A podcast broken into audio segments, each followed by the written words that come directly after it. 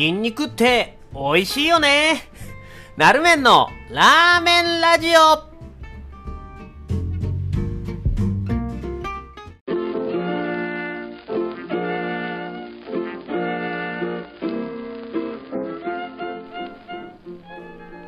館内時代に、えー、働いてもらってた、まあ、元アルバイトスタッフが、ちょっと急に連絡してきて、あんまり普段連絡取る人じゃないのでね、まあ、まあ、珍しいなーなんて思ったんですけど、まあその内容が、えー、っとね、会社の先輩だったかな？だかなんだかに、えっと、誕生日プレゼントで、その方がラーメンが好きだから、ラーメンを送りたいんですと。ああ、なるほどと。もうちょっとその時点で頼ってくれた感ですげえ嬉しかったんですけど まあ、あのー、それで、うんと、うちのレギュラーメニューの辛いラーメンと、あと何か味噌系のラーメンお願いできますかっていうことで、もうそんなんもう僕からしてもめちゃくちゃ嬉しいからですね。もういいよいいよと。はい。っていうので引き受けて、で、まあ、うちに来てくれた方ならご存知だとは思うんですが、今現在味噌系の商品がないわけで、これはちょっと別で仕込まないといけないなっていうことで、今日お昼に、えー、スーパー行って味噌を買ってですね、で、味噌だれを仕込んでたんですよ。で、うーん、昔は、えー、ラーメンにニンニクと生姜をこう、すりおろしりんごと一緒に、えー、ミキサーにかけて、で、それを、まあ、スプーンの先っちょでちょこっとぐらいなんですけど、ラーメンの丼に入れてたんですよ。ただ最近は作り方変えて、それを用意してなかったんで、ニンニクがね、えー、あんまり大量にはお店にストックがなくて、で、まあ一応その、なんだ、えー、そのスタッフの、元スタッフの、うん、先輩だかなんだかっていう人に送るものですから、まあちょっと、うん、プチ贅沢として、ニンニクは国産のいいやつちょっと使おうかなと思って、えー、国産の青森県産のですね、えやつを買ってきてですね、それを味噌だれにブレンドしたんですよ。で、まあ国産のニンニクね、えー、結構久しぶりに使ったんですけど、やっぱり風味が最高で、うん。で、抜群にこうガツンと効いてくるんですよね。うん。もう粒の大きさがやっぱり全然、結構大げさじゃなく倍ぐらいでかいんで、うん。ああ、やっぱりいいなーっていうことで、ほんと気持ち多めに、うん、入れて、まあやっぱ味噌ラーメンそもそも、ニンニクとか生姜がガツンと効いた方が美味しいですから、うん、ニンニクの風味がバーンと効くやつに仕上がったんですよ。ちょっと、えー、試作も兼ねてね、味噌ラーメン作ってみて食べたんですけど、まあまあいい仕上がりで。で、やっぱりニンニクそうだよな、ラーメン切っては、ねえ切れない？切っても切れないか。切っては切れないってね。うん、まあ切っても切れないものだなーってちょっと思い返したりなんかしてね。いや、あのー、割と、ニンニク入れないんですよ、僕、ラーメンに。っていうのも、やっぱり接客業で、ましてやラーメン屋さんなんてカウンター越しでね、お客さんと、会話したりもしますから、さすがにニンニク臭ね、そしたら ね、食欲増すかな増さないよね うん。まあ、失礼だろっていうことで、できるだけそういうものは、うん、ね、自分から進んでは、えー、食べないようにしてるんですよ。まあ店でね、試作とか、そういう時は仕方がないですけど。で、まあ二郎系とか混ぜそば系とかでも、ニンニク入れますか？なんて聞かれたら、基本的に、ああ、なしでいいですっていう風に言ってたんですけど、ここ1年、まあマスクをね、するようになったわけじゃないですか。だから、意外と、そういうニンニク食べても大丈夫だなっていう風になってきたんですよね。うん。っていうか、なんなら、そんな、うーん、まあ、そんな大量に食べたらね、さすがにダメでしょうけど、ちょっと、うん、ラーメンにニンニク入れたぐらいで、えー、香ってきちゃうような薄手なマスクだったら、絶対ダメなわけじゃないですか。はい。だから、まあまあまあ、ニンニクはだからそれで、ちょっと入れたりとかしたんですよ。ここ、1年ぐらい。その、二郎系とか混ぜそば系で。で、特に、ちょっとうちの近所に台湾混ぜそばのお店があって、で、そこ、昔ね、行った時はニンニク入れなかったんですよ。で、ふんふんこういう味かっていうので、まあその時はね、正直言うと、そんなに美味しいとは思わなかったんですね。だけど、その、ここ2、3ヶ月ぐらい前ですかね。えー、そのお店、同じお店行って、ニンニク入れたら、抜群に美味しくなってて、え、こんなに違ったっけって。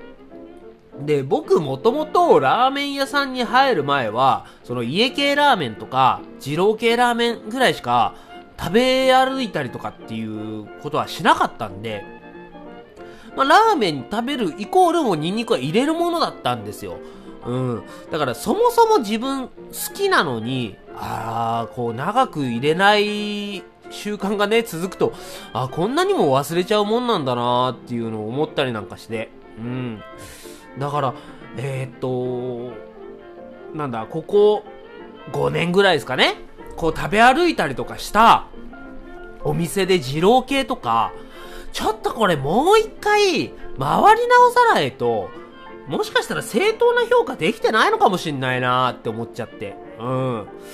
あの、それで言うとね、トライラーメン大賞っていう雑誌があるんですけど、これ年1回発行される、もう一応もうその表紙に業界最高権威って書いちゃってるぐらい、まあ確かに影響力の大きいラーメン本なんですよ。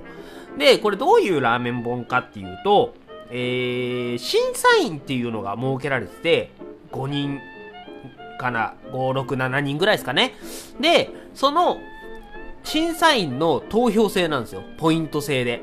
で、えー、ラーメン屋さんの順位が決まって、で、えー、っと、各部門がすげえ細かく分けられてて、っていう。で、新人部門と、それ以外の名店部門と分かれていてっていうので、もうやっぱり、いろんなラーメン屋さんが、えー、そこに乗るために、うん、1年間頑張るっていう、本当に、まあ、要は、お笑い界で言ったら M1 グランプリみたいな、うん、えー、キングオブコントとか、R1 グランプリみたいなカテゴリー別の、えー、賞レースがありますけど、それがこう一冊の本になってるみたいな感覚です。で、そこにも、もう最近は、そういう二郎インスパイア系だったりだとか、それこそラーメン二郎で修行してましたみたいな人もガンガンランクインしてくるんですよ。うん。だから単純にボリュームがすごいとか、そういうことでもなくて、ちゃんと味、美味しいラーメンとして評価されてきてるんですけど、おそらく、やっぱりそこは、ニンニクありきで、うん、美味しいもの、そこは、なんだろうな、許容されてきてるんじゃないかなっていうふうに思うんですよね。うん。まあ、それこそさっき言った、えー、ニンニクの産地とかね、そういうのもこだわってる二郎系のラーメン屋さんも増えてきてるんで、うーん、なんか、自分、その辺時代に若干乗り遅れてたなーっていうので、ちょっと反省したんですよね。うん。それで言うと、僕、トライには乗ったことがないんで、うん。やっぱりね、もう一度勉強し直すっていう意味でも、うん、ニンニク、うん、ちょっともう一度、はい、考え直さないとなーって、うん、思いました。はい。って言って、なんか、こうやって話しながら、トライに乗ってないっていうことへの落ち込みが いやー、結構なんか、やっぱりダメっすよね。うーん、ちゃんと乗りたいっすね、僕も。えー、でも、どうすれば乗れるかな？なんか、もう、本当に狭き門なんですよ。すごく。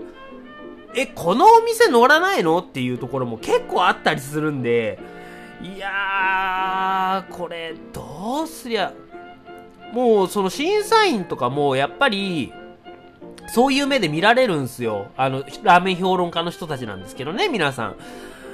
だから結構そういう賄賂的なねえ、接待みたいなのも、まあ僕はあんま知らないですけど、もしかしたらあるかもしんないしね。うん。そういうのは多分、えー、その審査員の人たちも、拒むでしょうから、もうこうなったら、最終手段、枕営業しかないっすね。枕営業。審査員みんな男だよ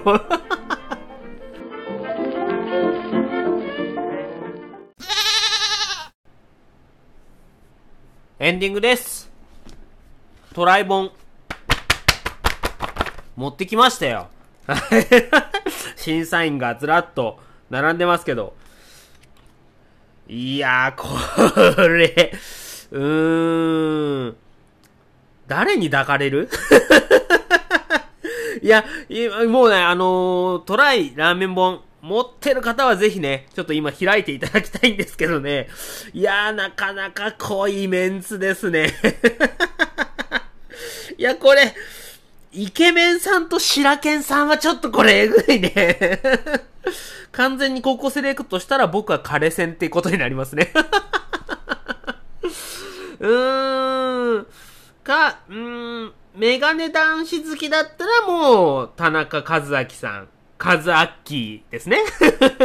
あれですよ。あのー、田中、田中和明さんは、あのー、ラーメン官僚つって、うん。お願いランキングってね、番組、有名な番組に、結構まあ昔ですけど、うん、レギュラーのコーナーを持ってたんで、まあ知ってる方ももしかしたら多いかなとは思うんですけど、うーん、官僚ですからね、お金は持ってますから、うーん、田中さんありですね。うーん、そうですね。麺食いだったらマロさんですね。マロさん結構、こう、甘いマスク、うん。まあ、この中ではね、うん、審査員の中では、かなりイケメンな方なんじゃないですかね。はい。ただ、ちょっと、マロさんは、ちょっと僕も、人となりがあんまりわかんないんですよね。審査員も、本当に今年から入った方なので、ただ、配数は一番食べるらしいですよ。うん。本当に、年間1000倍ぐらい食うんじゃないですかね。うーん、肉食系か。マロさん、要チェックですわ。うん。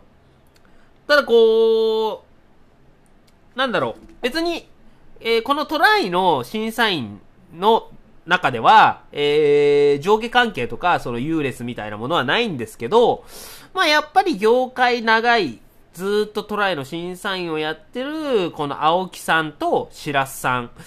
この二人は、なかなか、うーん、やっぱり行きたいところですよね。うーん、なんか、結構二人とも、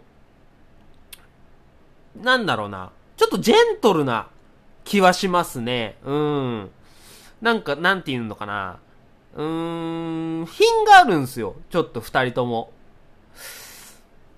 ピロートーク長そうっすね。うーん。ちょっとキザな感じなんじゃないかなというふうに思いますよ。うん。うーん。でもやっぱりあれですね。僕は、うーん。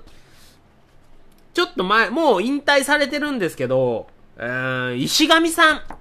石上秀幸さん、あのーラーメン界のバカリズムですよ。うん。この方はね、ラーメンを知ってる方も多いんじゃないですかが、結構いいんじゃないですかね。この人は結構、あの、比喩とかじゃなく、マジの肉食系らしいですから。まあ女性の扱いも慣れてるんじゃねえかなっていう風に思いますね。うん。っていうかなんでずっと僕受け身の設定で話をしてるのかなっていうのはありますけど、はい。うーん。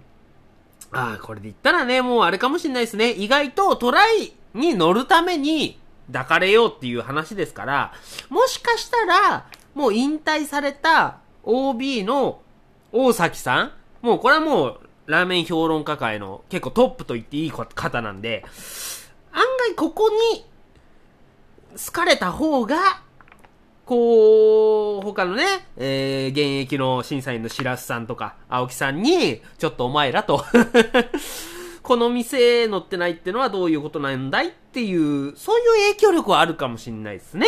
うーん。これ聞かれたら多分僕、トライに乗れないどころか、業界から消える可能性がありますね。はい。これはちょっと、あのー内緒で お願いしますね。はい。ということで、今回も最後までお聴きいただきありがとうございました。また次回もよろしくお願いします。